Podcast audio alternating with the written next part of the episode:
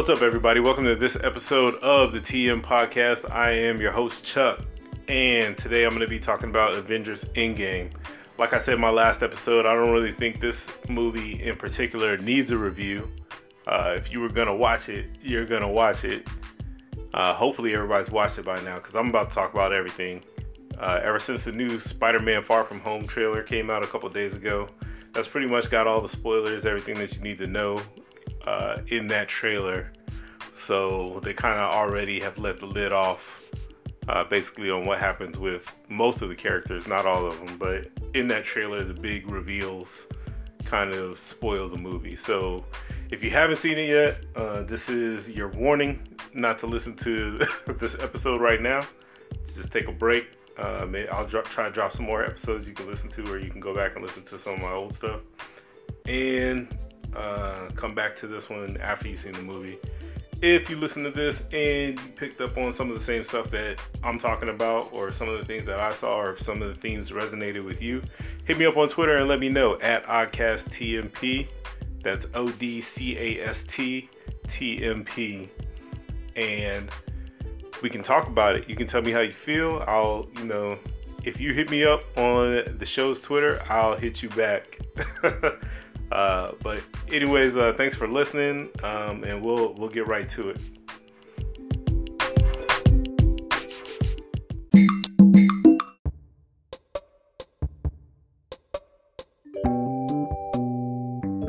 So before I get into the show, just want to let you guys know that the TM podcast is now available on this app called Podcoin. Uh, I'm not doing an ad for it. I'm just gonna let you guys know if you listen to podcasts regularly, uh, Podcoin, what it does is as you listen, the time that you listen, basically you get paid for that. So they have like, uh, I guess they're called Podcoins. Um, but for every 10 minutes that you listen to a podcast, you get one of these coins.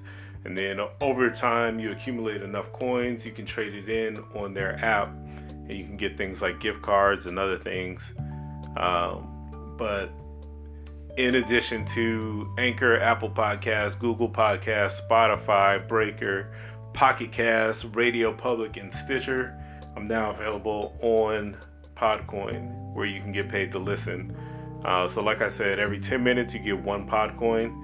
And if you, when you sign up, if you use the referral code TM Podcast, then you'll get 300 coins, which is essentially the same thing as listening to 3,000 minutes of a podcast. So, uh, if you sign up, if you want to use that that app, uh, use the code TM Podcast and get you 300 coins. Um, the more you listen to podcasts, the more it's going to add up, and you can get you some uh, some nice rewards.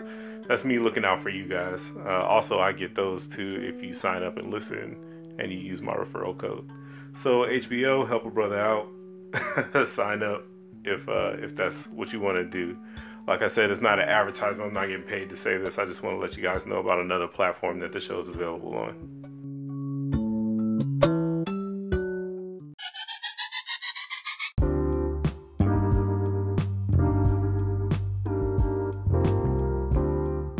So I'm talking movies today, and I got to give a shout out to John Singleton, the famed director and filmmaker uh, who recently passed away after having a, a stroke. Uh, he directed, I guess, what you would consider hood classics, uh, such as Poetic Justice, Boyz n the Hood, uh, and one of the movies that moved me when I was younger, uh, Higher Learning. Um, because of how I grew up or where I grew up, um, I, I kind of grew up in a very diverse situation. So I was around a lot of different people. And I think what that movie touched on for me in particular, higher learning, is kind of being a fish out of water and not really knowing people's intentions. Um, if you haven't seen the movie yet, it's a movie about a kid who goes to college, and while he's in college, uh, basically ends up running into uh, white supremacists uh, in the school, and it's basically uh, how there was a clash of, of the races in a, in an educational institution, which I thought was a very fresh perspective on looking at the the situation of you know what happens when there's integration, but racism still prevails or is still persistent. Uh, so I think there's probably a lot of parallels from that movie to uh, a lot of different things that you see nowadays where you don't necessarily face overt racism. Even in the movie, though, it's pretty overt, but that was way, way back in the day. Um, in that movie, it was pretty overt, but uh, nowadays you kind of see a little bit more subdued uh, microaggressions, I guess is what they call it. And at the time of my life when that movie came out, uh, I kind of that resonated with me because I was in a pretty similar situation where you didn't really know how people felt and people made jokes or whatever. You didn't know if they, they were harmless or harmful or you know what was going to happen. Um, that was one, probably my favorite movie that he made. Um, but also Boyz n the Hood, which is a, a straight classic poetic justice.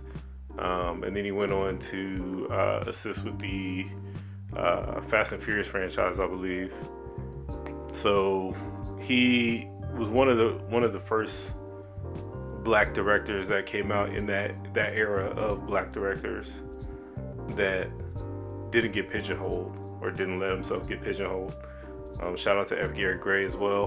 Um, and you see the tradition continuing with my man Ryan Coogler, who directed Black Panther, which is a Marvel movie, which is going to help me bring this thing right, right back to Avengers. So, like I said, I'm going to talk about spoilers. I'm going to talk about my perspective in this movie, uh, from this movie when I went to go watch it.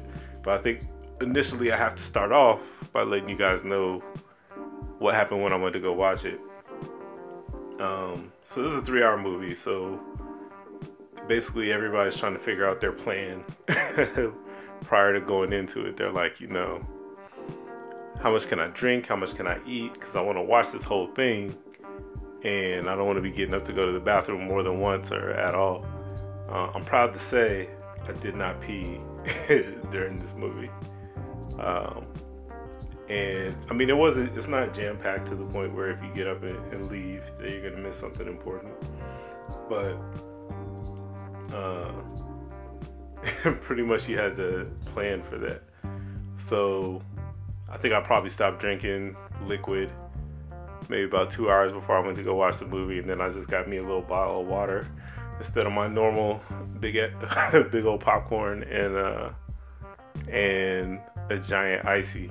It's my favorite. That's my movie uh, standard right there. But uh, yeah, um, so I went there uh, that night. It was a 10:30 show, and it was on a Thursday, so I couldn't take my kids. Even though I wanted to, I couldn't take them because the movie wasn't gonna be over till one or two o'clock, and they had school the next day. Uh, my oldest son, he's really into the Marvel movies. I think between us, we've probably seen all of them at some point together. Uh, and we usually would go watch them in the theater. But I work nights and he had school, so he, I couldn't take him to this one. But there was also no way I was to miss the first show because spoilers. you know how that goes. Even now, like, even after watching the movie, I still don't like to see the people spoiling the movie out of spite or out of whatever. I know something that you don't know.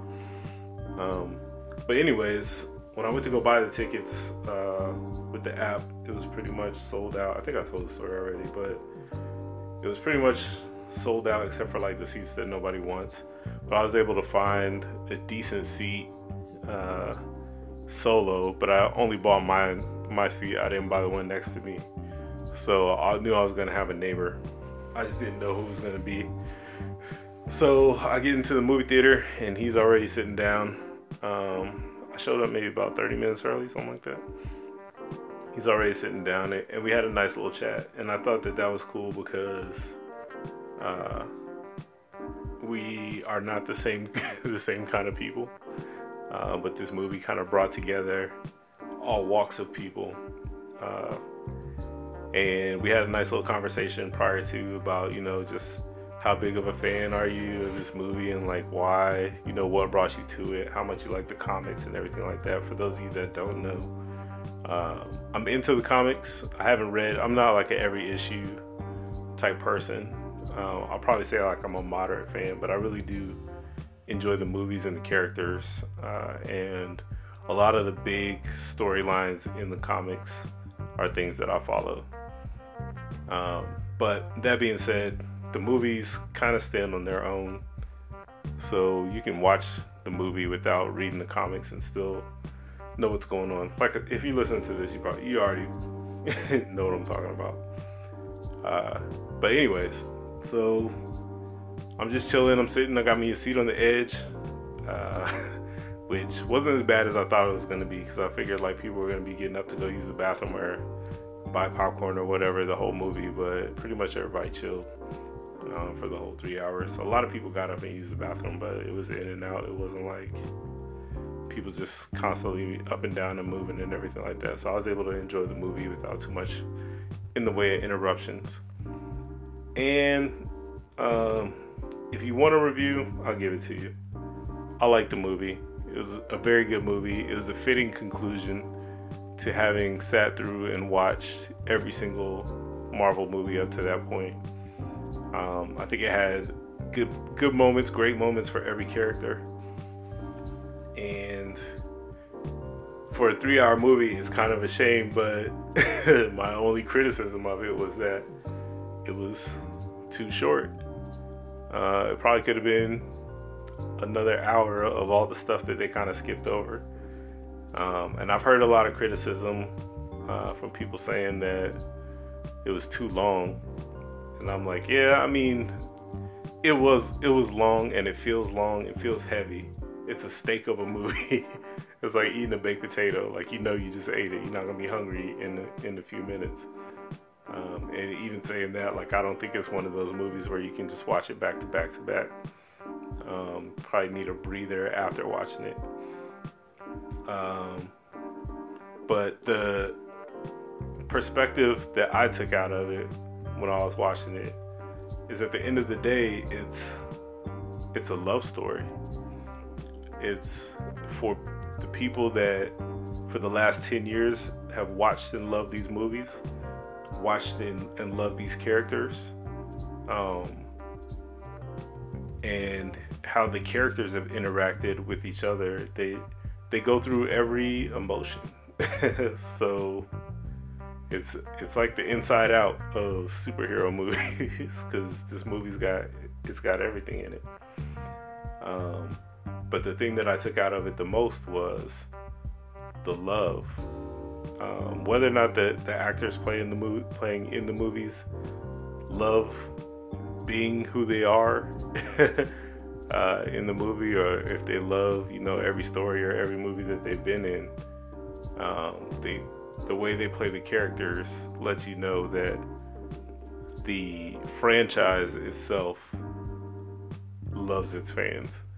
Now, they're on what I think like four billion dollar movies in a row. Um because um, you had Black Panther, Infinity War. I'm sure Ant Man didn't make a billion dollars. Ant Man and the Wasp. I'm sure that didn't make a billion dollars.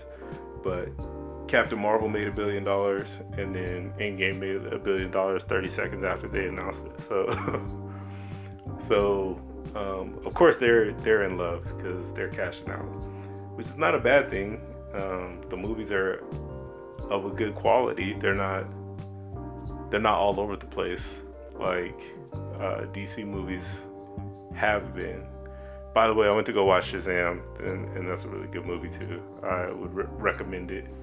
And if you got teens that are into superhero movies, take them. Uh, I took my son; he's nine, but he liked it. So I think he might have been a little too young for some of the stuff that was happening, but it's a good movie. Um, anyways, back to Endgame. Um, at the end of the day, uh, I think the the movie's a big payoff for them asking you to watch so many movies. And I think the flip side people people think that or people may say that you know the opposite of love would be hate but i feel like in this movie the opposite of love was is loss um, so the way the movie starts out uh, you got hawkeye and he's training his daughter to shoot arrows and they're having like a nice family moment it's him and his whole family and they're at the ranch that you see in uh, I think it's Civil War. I'm pretty sure it's Civil War. Um, but they're at that ranch uh, with Hawkeye's family, and uh, he's teaching his daughter how to shoot arrows. And this is right as the snap happens. So he goes to take the arrow out of the target and turns around, and essentially his, his family's gone. So this is the first character moment because for Hawkeye, all we really know about him up to this point is that he has worked with the Shield part in the past, and he has worked with Natasha, and they have a, a deep bond. Black Widow, they have a deep bond, and he has a family nobody knows about. Uh, we find that out in. Uh, no, no, I take that back. That's Age of Ultron. We find that out. Um, we find that out. Then they, he's got a wife and kids. He, he named his kid after Black Widow and Quicksilver, who who died in that movie. Um, but you see, he's he's just like you and I when he's not shooting arrows at space aliens. And the movie starts where we left off, basically. Uh, he lost people that he cares about, maybe people he cared about the most, which is essentially the ending of uh, Infinity War.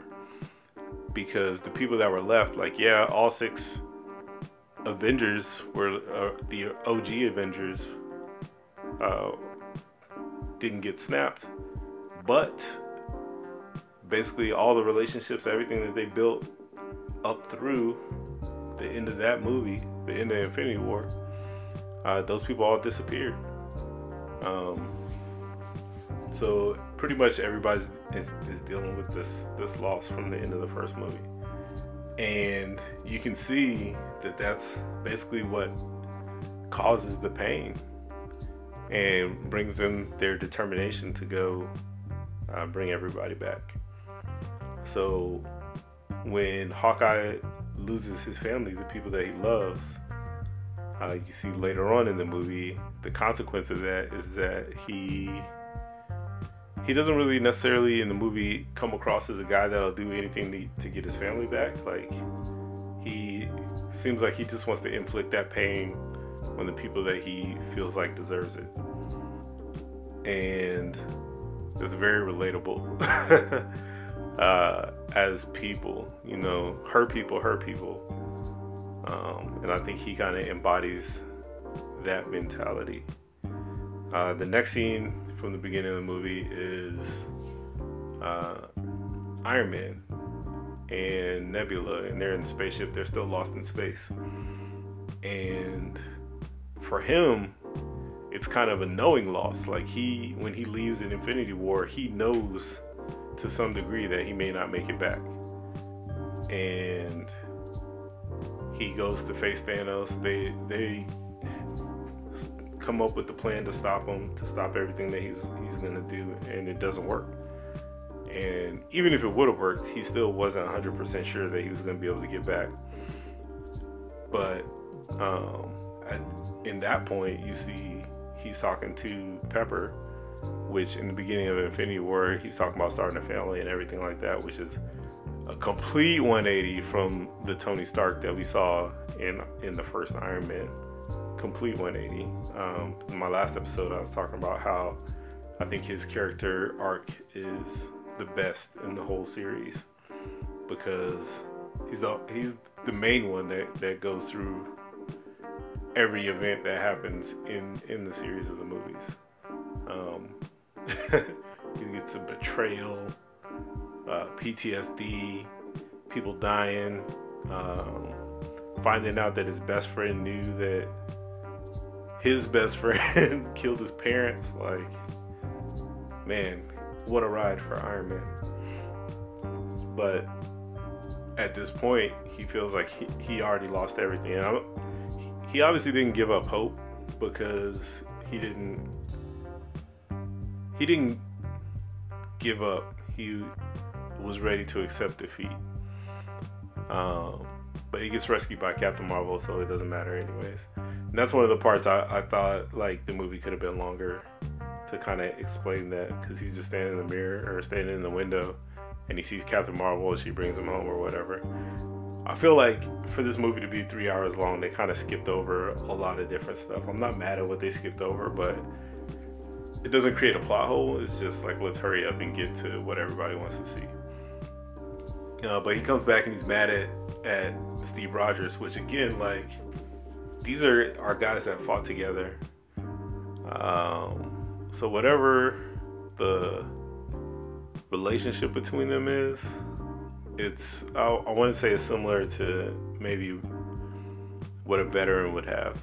So in the military, they have a thing called battle buddies, and these are like the people you rely on. You may not, they may not be your best friend or whatever, but you know when when you're away, when you're deployed or something like that, like these are your people you hang out with. uh, and you end up forming a kind of relationship that's a little bit different from everything else. Um, it's not love; it's it's more camaraderie, I would say. And from his perspective, Captain America betrayed him. Uh, and I think from Captain America's perspective, Iron Man betrayed the Avengers and the team. So he's all who, who a team. But uh, anyways, they they get he get, comes back to Earth and then they have words. but I mean, like my man is all skinny. He hasn't eaten. He comes back. He might have just been hangry. I'm not sure. But he lets loose on Captain America, and I, I feel like he deserved it because he was talking all that rah rah. And at the end of the day, he was out in space with a bunch of aliens trying to stop a big purple guy and what seems like by himself and his protege uh, spider-man got dusted away. So you know he's in a tough spot at that point in the movie. And they they don't have a plan which i think is also very relatable. Um, sometimes you, you find yourself in a spot where you don't necessarily see a way out. And it's gonna take i think at this point in at least in the movie um, everybody at this point that didn't get snapped lost somebody they loved some people lost more than most. But uh, at that point they don't know what to do. They want to fix it but they can't. And they try to continue. And there's a lot of parts in the beginning of the movie that kind of reflect that. How are we gonna move past it? Uh, even Cap is in a support group with a bunch of people that didn't get snapped that are talking about, you know, where do where do we go from here? So,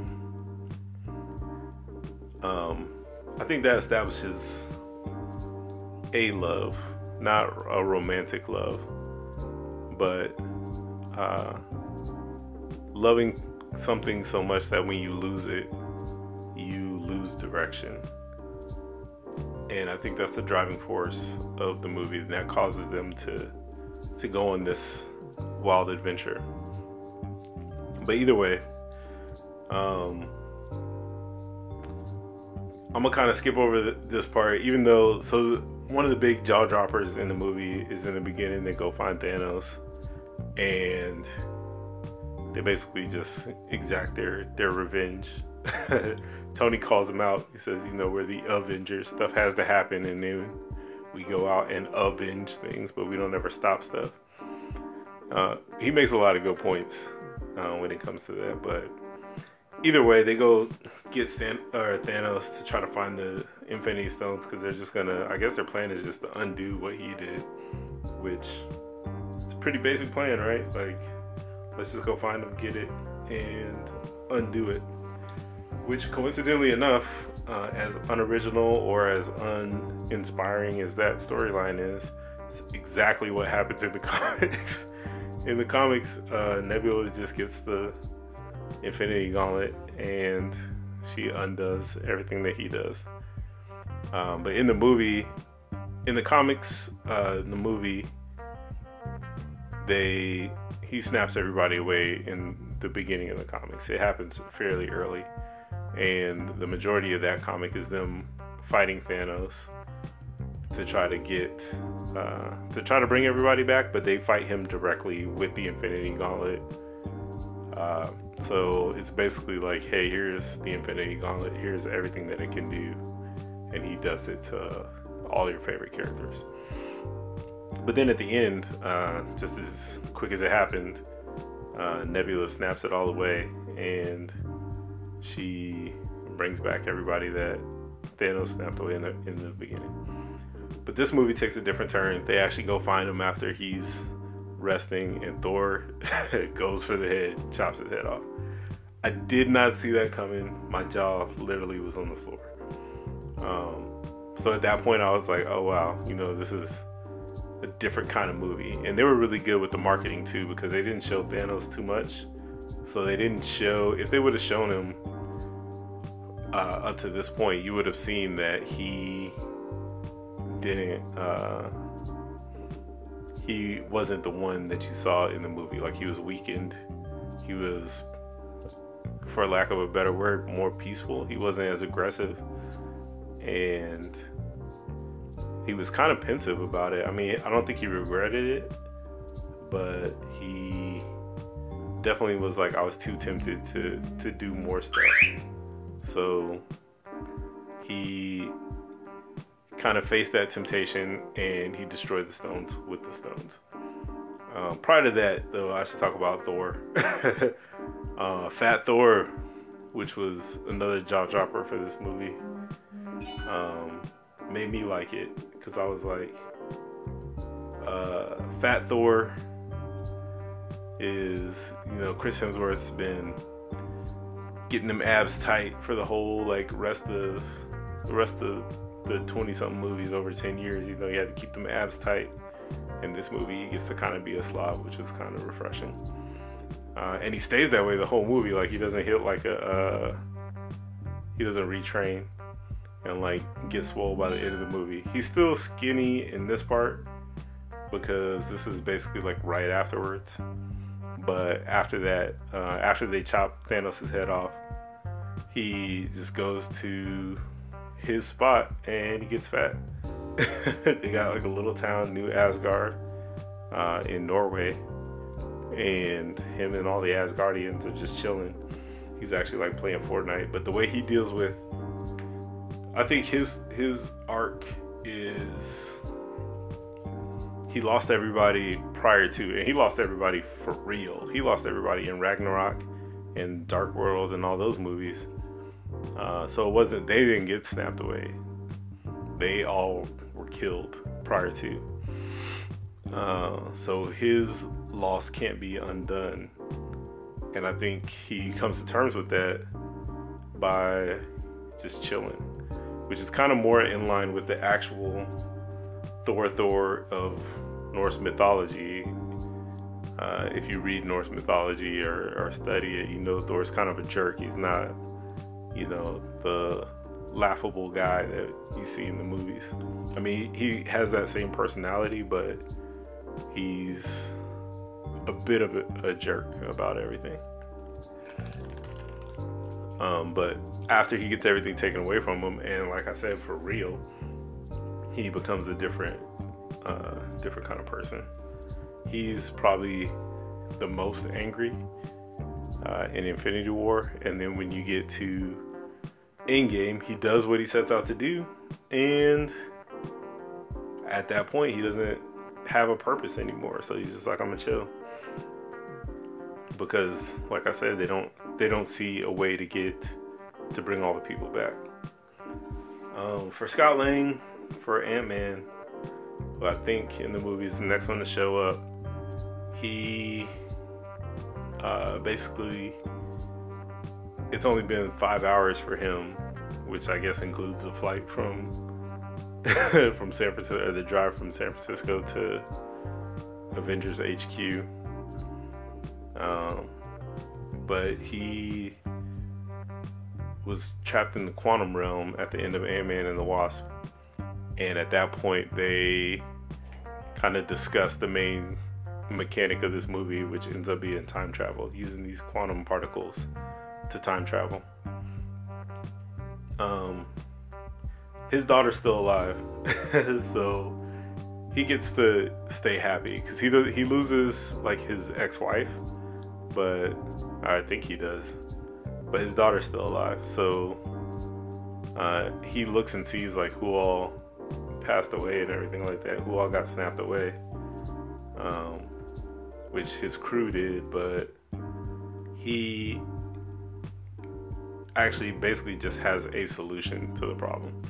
So he shows up with the Avengers, and then at that point, um, long story short, they formulate the plan to get everybody back. Um, another part I thought that they could have elaborated on was making Hulk, uh, showing kind of how Hulk did what he did which is kind of merged the Bruce Banner with the Incredible Hulk. Um, that would have been interesting instead of him just showing up and hey, smart Hulk. But the way it was played, it got a laugh, um, and it's an easy enough explanation. Like, hey, this is what happened now, so let's not dwell on it. Let's hurry up and get to what everybody, came to see, which I think is, you know, basically the mode of this movie. Um, but then how they go about doing what they got to do. They end up going back in time, and hopefully everybody's watched the movie, so you guys know what all happens at that point. Um, I think I think this is the part that really kind of hits home as far as the love portion of it. Um, whenever they go back to get the stone, Tony kind of messes up, or the Hulk runs into him, and they end up not being able to get the space stone. Um, so they end up going back further to get more Pym particles and more and get the space stone from the OG shield where Tony Stark, his dad, worked. And he ends up spending time with his dad, which if you've been following the movies, you know like him and his dad kind of had a standoffish relationship. It wasn't like a love hate thing, but I mean, his dad was busy. So it kind of speaks to the sacrifice of having to do what you have to do versus being able to maintain a family life, which in a way parallels the way that Tony feels in this movie because he's kind of reluctant the whole the whole way. He does he has a daughter with Pepper. This is 5 years later. He has a daughter with Pepper and he doesn't want to avenge anymore. He just wants to be a family man. And I think at that point, he's already kind of resigned to, hey, I'm going to have to do this to save the world. And Pepper gave him the go ahead. But the time that he spends with his dad, he kind of realizes, like, his dad did love him. And he was very excited about having uh, a child. But his obligation, um, with him being the genius that he was, kind of required that he wasn't able to spend as much time with his kid as he liked. And I think that a lot of everything, Tony's story is the culmination of everything, but I think that part kind of sets him free for what he's got to do at the end, um, which is a call to duty, having to do what you need to do as opposed to doing what you want to do. Um, so I think the time he got to spend with his with his dad was cathartic, and it kind of plays out that story of love, um, parental. Uh, he got to speak to his dad with his dad not knowing that it was his son. So there was no bias, there was no fakery in it. like, of course, you're gonna tell your kids that you love them, but if you don't know that this is your kid, you know whatever somebody's telling you is the truth. Um, and then the heartbreak scene, which was when uh, Clint and Natasha, Hawkeye and Black Widow, go to get the Soul Stone, and they do the the big argument. Now, in the movie, it was kind of hinted before we found out that Hawkeye had a family. It was hinted that uh, maybe they had a relationship of a romantic kind, but then you end up finding out that that was not the case. She knew he had a family, um, and she was, to be honest, probably more interested in Bruce Banner than in uh, Hawkeye. But they have, again, a, a bond to where they know that the price for the Soul Stone is a soul. So Clint feels like he's lost everything already. He's kind of ready to give give it up and sacrifice for what he considers to be the greater good. And I guess Black Widow feels like she doesn't have a family, um, but she does love Clint's family and she loves him. So she doesn't want him, in case this crazy plan works, she doesn't want him to lose his family when she really doesn't have anybody to go back to. So she ends up, they end up dueling or whatever, and it's kind of a tense scene, but it just shows, you know, the two characters that, you know, how much they, they end up loving each other. And at the end of the day, Black Widow makes that sacrifice. Um, and at that point, you know, for me that was kind of that was a heartbreaker at that point because I was like, man, she's she's really gone because you can't bring her back. Like you're not gonna be able to bring Gamora back, the one that you know, the one from our time, the one that Thanos threw off uh, to get the Soul Stone, and for me, that's it's kind of when it hit home. That that scene in the, in the movie was kind of when it hit home that you know this is more or less a love story in the way that you know just because you love something doesn't mean that everything's going to work out for you, which I think is kind of real. I don't particularly like a lot of romantic comedies or a lot of love stories because basically they follow the same formula. Um, two people don't know each other they meet each other. They initially don't like each other. Then they start to like each other. Then they fall in love. Then something happens and they break up. And then uh, they realize that they love each other. And then they come back and then everything ends happily ever after. And I think this movie kind of tells that a love story in the way that, you know, your love is lost. If you love something, you you've given part of yourself to something, and it's going to end at some point, you know, one way or the other. You're going to have to say goodbye to that thing. But you can't, you have to honor, you know, the memory of, of that thing that you love. And I think at that point, that's when it clicked for me. And, and I said, you know, this, this movie is them uh, in a meta way saying, thank you for watching all these movies it has to end some way, and we're going to end it in a way that we feel does the most service to you. A lot of reviews I saw said that there's too much fan service in the movie. Um, yeah, y'all should not be re- reviewing movies. too much fan service. It doesn't make sense. Watch 22 movies, man. Give me some fan service. Show me Smart Hulk. Show me Fat Thor. I, I want to see it. That's that's what I want to see. Um, but either way, at that point, they get all the stones. You know, they have a big fight about, you know, uh, not a fight, but you know, they discuss, you know, what happened with Black Widow and everything like that as a group, which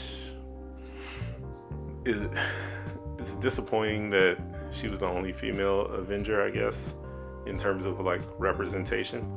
But I think they pay that moment off later in the big fight with the A Force inspired all female Avenger team that basically saved Spider Man.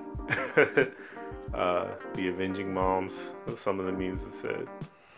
Um, and they say, you know, all right, we lost Black Widow, but, you know, her legacy is alive in these this all female Avengers team. not to mention, you know, Captain Marvel and uh, how important the women of the MCU have been.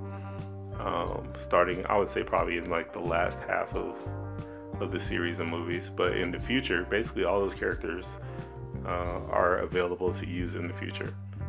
I'm not saying it's fair to trade one of the original Avengers, but you see by the end of the movie, more or less, um, the only original Avenger that they could continue to use would probably be Thor, and Thor and uh, maybe the Hulk.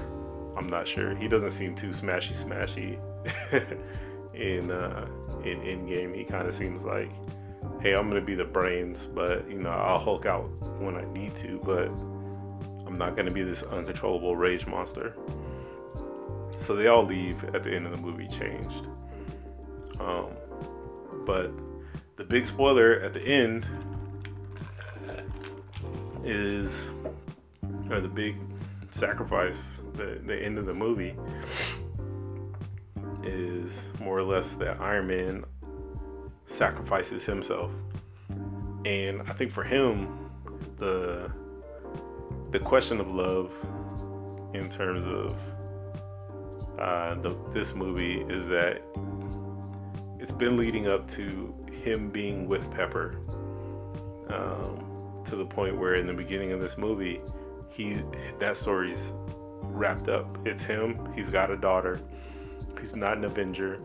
He's moving on. Uh, he's still inventing stuff you can see in the movie, but he's still Tony Stark. But at this point, it's he's a family man which is, and that becomes the most important thing to him, which kind of being this womanizing playboy millionaire was kind of his biggest thing, you know, being the smartest guy in the room. But now you can see from his interaction with the, with his daughter when she says, "I love you 3000," heartbreaker. Um, that he doesn't care about being the smartest guy in the room anymore. That it, it, most of his ego has been tempered to this point. Um, he's still very smart, very strategic, very, uh, very, you know, intelligent. He doesn't dumb himself down, but what he wants is to be part of a family.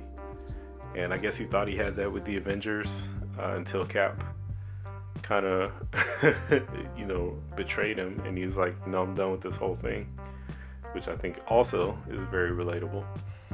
Um, it didn't work out the way that he wanted it to, and he kind of had ideas that he feels like they didn't get to do, but he maybe he feels like if they would have listened to him instead of Captain America, then things would have turned out different. Honestly, uh, I believe that Thanos was inevitable. Things wouldn't have turned out any different um, because that threat was still there, and you can see that pretty much in Infinity War.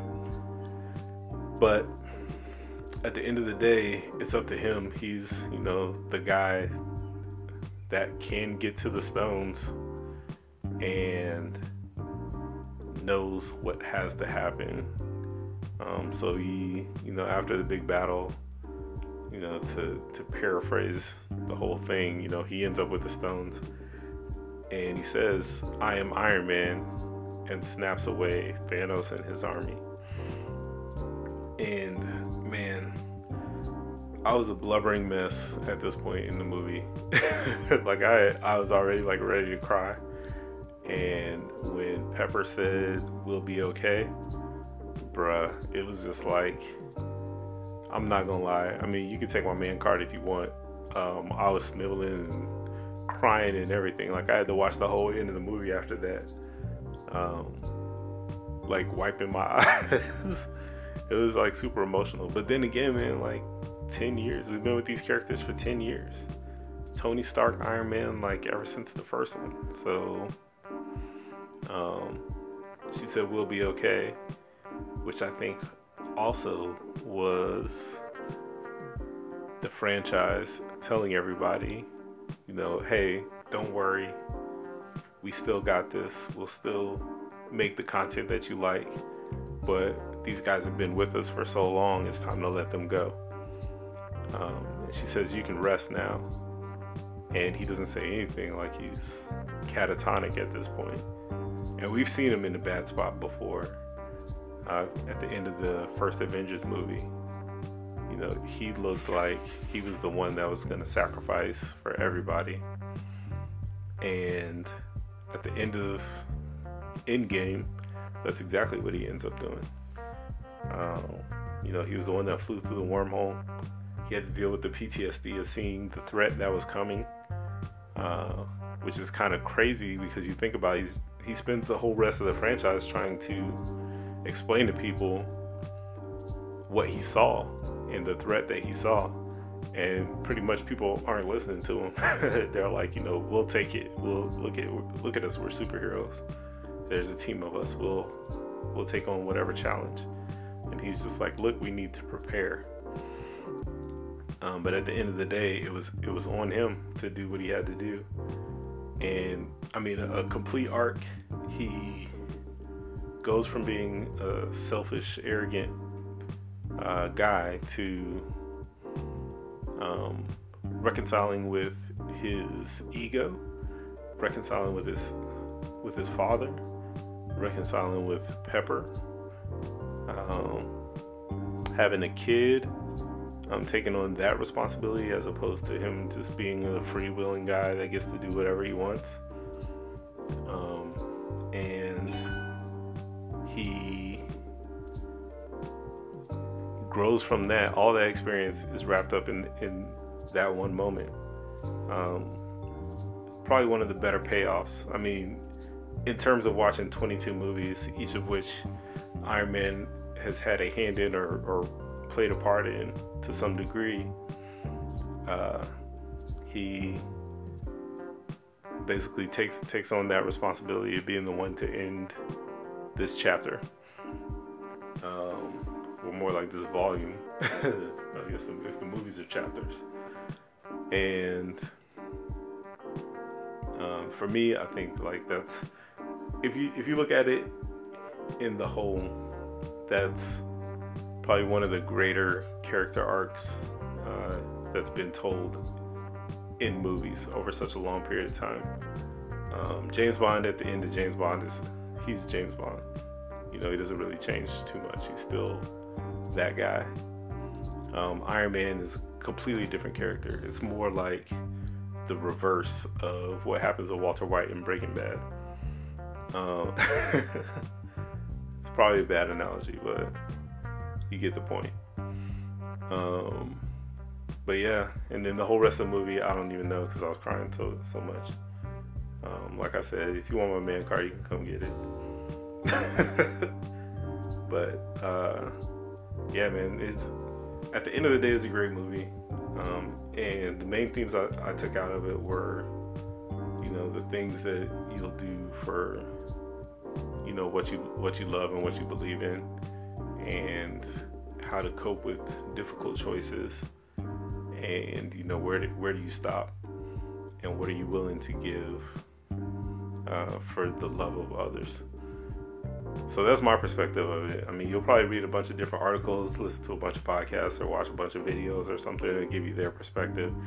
But the official trademark perspective from your boy tmp chuck is uh, Endgame was probably the love story of 2019.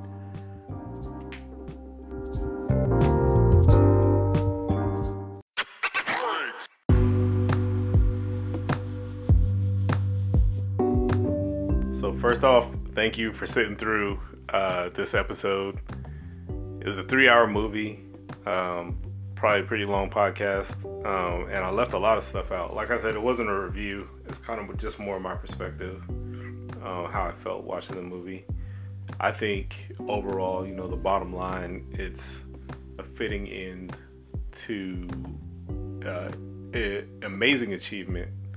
You know, very few movies, franchises have uh, a world that's as persistent as the Marvel Universe, where you know your main characters don't get switched out they don't retell the stories. Um, it's kind of one long story through and through. And for them to be able to wrap this movie up that way and kind of say thank you to the fans um, is something special, and I really hope that if whether you like the movie, you didn't like it, whatever your criticisms are, um, just understanding the fact that this is something that we don't really get to see as a movie audience. Um, I think there was probably like 20 Land Before Time movies and stuff like that, but you know, outside of that, you know, the Marvel Cinematic Universe is something at, at a scale that we don't normally get to see as audiences or as fans of, you know, the, the comics and uh, these characters and everything like that. I think it was fitting. I mean, they faced a big enough threat. The consequences were, were very real. Like I said, I didn't even get to talk about like you know what's my favorite parts of the movie or like what lines were the best or what scenes were the best or anything like that, because um, that that wasn't the point of this. Like I said, like it's kind of pointless to do a review. Everybody that's gonna watch it is gonna watch it. Um, hopefully, you guys feel the same way about my podcast, and everybody that listens is gonna listen. and uh, if you did stick with me through this whole thing, uh, I do appreciate it. Uh, like I said, let me know how you felt about the movie. Hit me up on Twitter at OdcastTMP. That's O D C A S T T M P. And remember, if you listen to me on the Podcoin app, you can get paid or get rewarded to listen. Uh, every 10 minutes is one Podcoin. So this episode alone probably net you about five of them bad boys. Uh, like I said, you can trade those in for rewards through that app. is available on uh, Android and uh, iTunes, whatever the i the iShop is, Apple and, and Android. Um, but yeah, uh, thanks again for listening. Uh, this has been the TM Podcast. I'm your boy Chuck, and we are outie.